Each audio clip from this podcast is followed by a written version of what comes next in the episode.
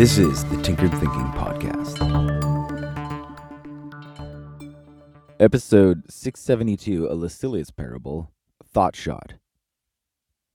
Lucilius tossed the ball up, watching it shrink darkly in the bright blue sky. It hovered momentarily at its smallest, and then it began to grow, and when it reached the right size, Lucilius swung his other arm and crushed the tennis racket into the slowly spinning ball. Then they were off, the abused ball ricocheting over the net as Lucilius's godson sent him running back and forth with an ease that betrayed the boy's years of practice. He could still get a point on the boy here and there. But even as he slowly lost this small local tournament, he smiled at the basics that had grown in this young man, basics that Lucilius himself had taught the boy. They took a break, and Lucilius walked to the edge of the court where a friend sat with a towel and a water bottle. It was hot, and Lucilius poured the cold water down into himself, wiped his face with the towel, and just as he handed the bottle and the towel back to his friend, he noticed his expression. What's wrong? Lucilius asked. I uh I thought I thought you would beat him. Lucilius was confused, especially with the concern on his friend's face. Why'd you think that? You said he was your godson and that you taught him how to play, you know, like master student sort of thing. So I put a bunch of money on you through a local gambling pool. You what? Lucilius demanded. I, I thought you beat him, you know, like know his weaknesses and stuff, and you were bragging about teaching him. And since you don't really play, the odds are crazy against you winning. The payoff would be insane if I won. I'd be able to pay off all my debt and everything. Lucilius was dumbfounded. Yeah, I I taught him the basics like 15 years ago. He's a nationally ranked player now. I can get a point on him here and there, but you said it yourself, I don't really play. He's my godson, but he's going to crush me. I'm just in this for fun. It was no use. Lucilius's friend simply grew more nervous, realizing the mistake he'd made. Lucilius looked back at the court.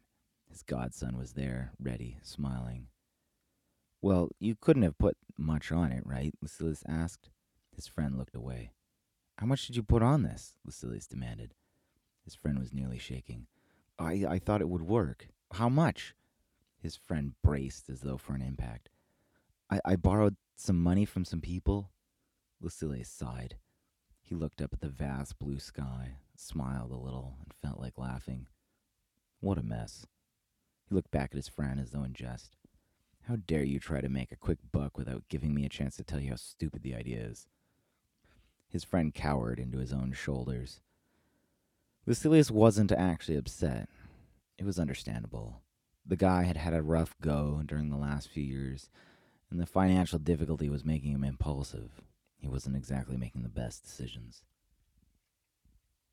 Lucilius walked back onto the court with this new layer of situation settling onto his moment this experience of a friendly game between himself and his godson suddenly growing thick with consideration.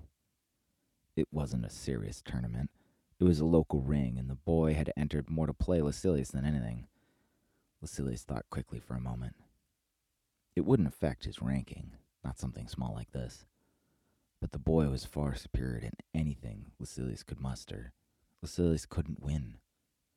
He tossed the ball up and began the volley, but his godson crushed it across the court, and Lucilius could get nowhere near it.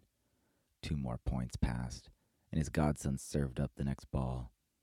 Lucilius watched his form. It was perfect. Lucilius volleyed it back, back and forth, until his godson had another point. Then Lucilius started walking towards the net as he had done many times years ago. The boy, as though on an old autopilot, walked up to join him. That serve, Lucilius said, is spectacular. You've changed something since last we played. It's, it's not the way I taught you anymore, and I, I can't tell. Have you moved your thumb back up along the racket? The boy's smile flattened to a harmless contemplation as he tried to find the answer, but he was puzzled. I don't think so. And your footwork, Lucilius said.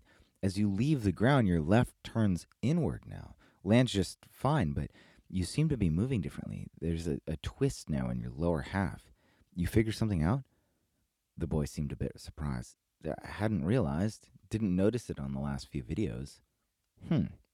Lucilius sounded. Was just curious. Let's keep at it. And he walked back to his position, leaving the boy to hesitate at the net. He watched his godson walk back to position.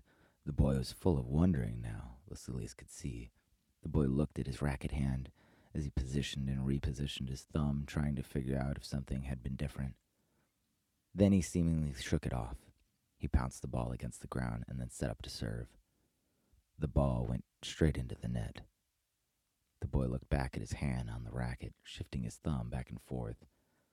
Lucilius had to hustle to his full capacity for every last shot. But he won, as the boy faltered again and again. When they finally shook hands over the net, Lucilius was proud. The boy had taken to heart the first thing he'd ever taught him. Great game, the boy said. It's been a while, but you still got it. Lucilius smiled and shook his head. Something I forgot to teach you, back when I still knew something about this game. The boy looked curious, nearly confused. You let me get in your head. That stuff I said about your racket hand and your foot turning on the serve. Bullshit. I made it up. I didn't beat you. I just got you into your own head and got you to let me win. The boy was listening intently, his eyes narrowed.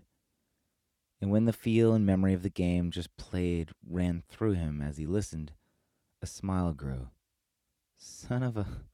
he began to say, but he chuckled and brought Lucilius into a hug.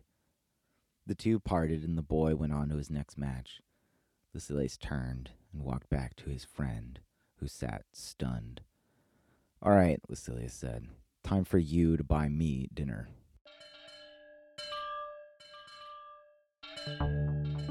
This is the Tinkered Thinking Podcast. Thank you so much for listening. If you find the Tinkered Thinking Podcast valuable, there are many ways you can support it. You can review it on iTunes, you can share it on social media with your friends, you can blog about it or discuss it on your own podcast or you can support it directly, and you can do this on the support page at tinkeredthinking.com. Both one time support and monthly subscription support options are available. Thank you for your support of the show. It's listeners like you that make all of this possible. Any feedback or questions are always welcome, so feel free to reach out. And until tomorrow, remember to be careful about the context.